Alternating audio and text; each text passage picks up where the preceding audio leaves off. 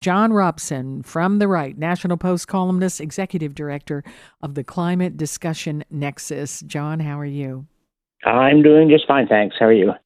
I'm good. What do you make of this story and the importance of it? Pierre Poilievre's YouTube video, these misogynist hashtags, men going their own way, a right wing anti feminist group, a lot of people uh, having disturbing thoughts and feeling this is a very dangerous organization. I was reading about them. It is not a pretty scene. How did they get there? And what does the conservative leader owe in an explanation, John?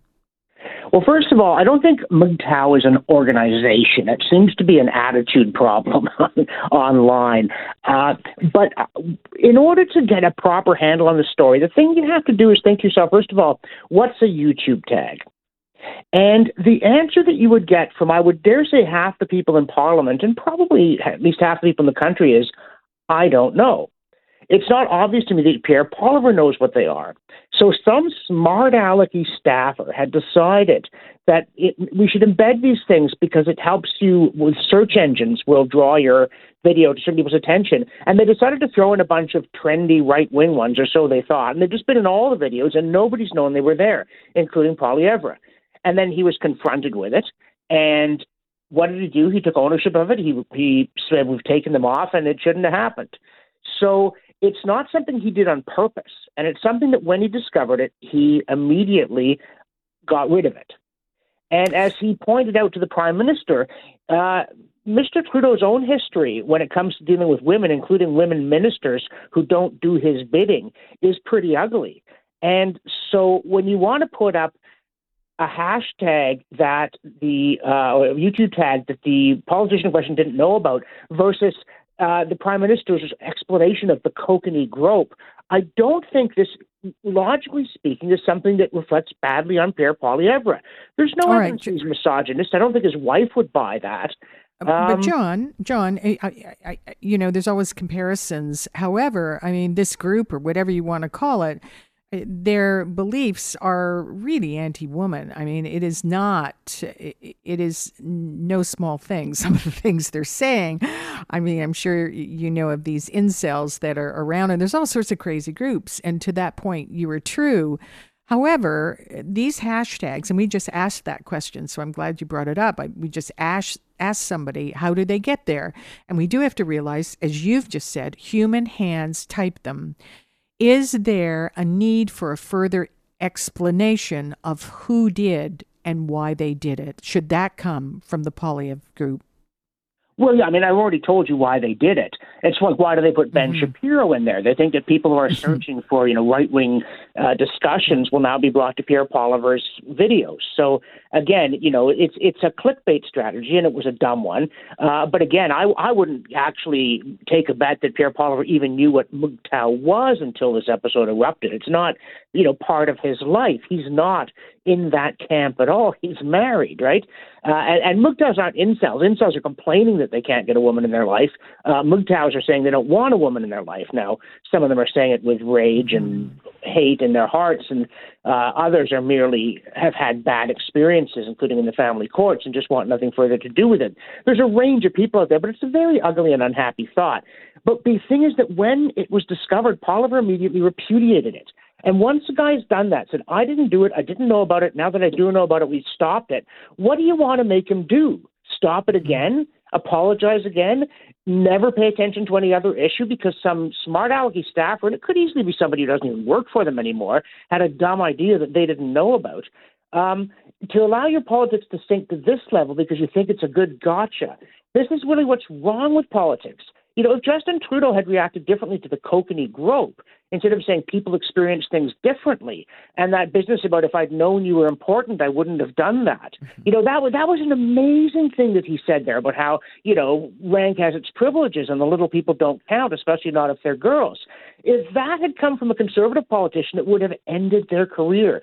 So why does he get away with it? And then people are just going to hound Poilievre endlessly over something. I mean, if, if you said to Pierre Poilievre, you can be prime minister tomorrow, if you insert a tag on a YouTube video, it is by no means clear to me that he could do it. You know, I'm not saying which tag, just any tag. I actually do this. Yeah, but no leaders. Everybody has. Everybody has people.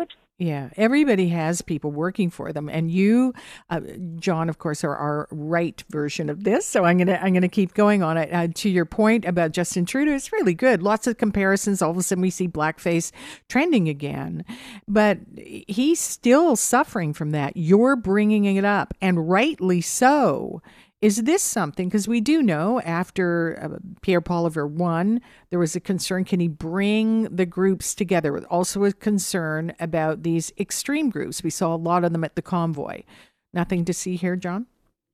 Well, I don't see a lot of them at the convoy. There were a couple of flags, and they were promptly told to get lost and not come back, and they didn't. But the thing here is that it's not something Poilievre knew about, and when he found out about it, he repudiated it.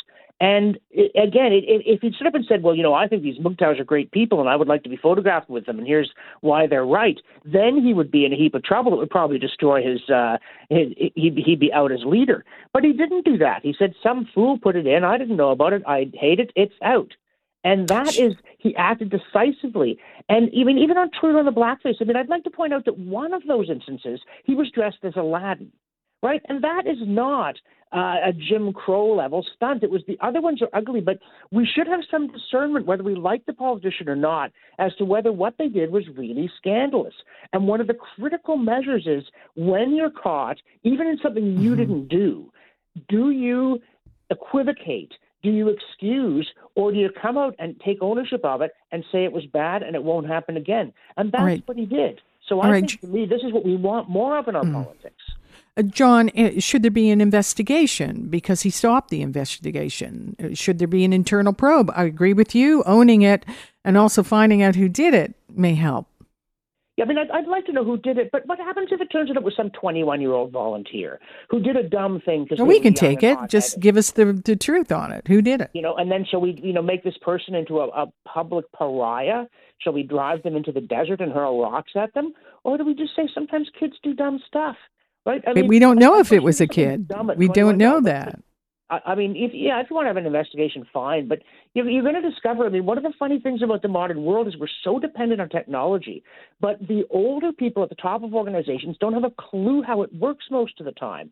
And so a lot of decisions are getting made by very junior people of a sort that didn't get made 50 or 60 years ago. And 60 years ago, the president of the bank knew more about banking than the teller did. But nowadays, you know, the teller probably knows about cryptocurrency, and the president's like, what is that stuff? Uh, we also know, though, John, we're almost out of time, but we also know the people, I didn't know about it. I didn't know about it. And we criticize it when it comes to Justin Trudeau, we should criticize it for all politicians. But I don't know. Do we buy this just hook, line, and sinker, or would it not be better if we had an investigation? Well, you can have an investigation if you want, but what I really don't want to do is ruin someone's life for a rookie mistake, if that's what it was, by a hothead. If it was Poilievre who said put it in, then yeah, that would be a different story. And then he's now lying about it. That would be a big scandal. But uh, but again, I think it was found out, it was repudiated. I think we should move on to more important things. John Robson, National Post columnist, executive director of the Climate Discussion Nexus, with our right view of our stories tonight. Thank you, John. Appreciate it. Take care. I'm Arlene Bynon. This is On Point. For most of us, crime is something we see on the news. We never think it could happen to us until it does. Loved ones are gone, and for the survivors, the scars will never heal. I'm Nancy Hixt, a senior crime reporter for Global News. And on this season of Crime Beat, I'll take you inside some of the most serious crime stories I've covered. Season 6 of Crime Beat is available now on Spotify, Apple Podcasts, Amazon Music, and all podcast platforms.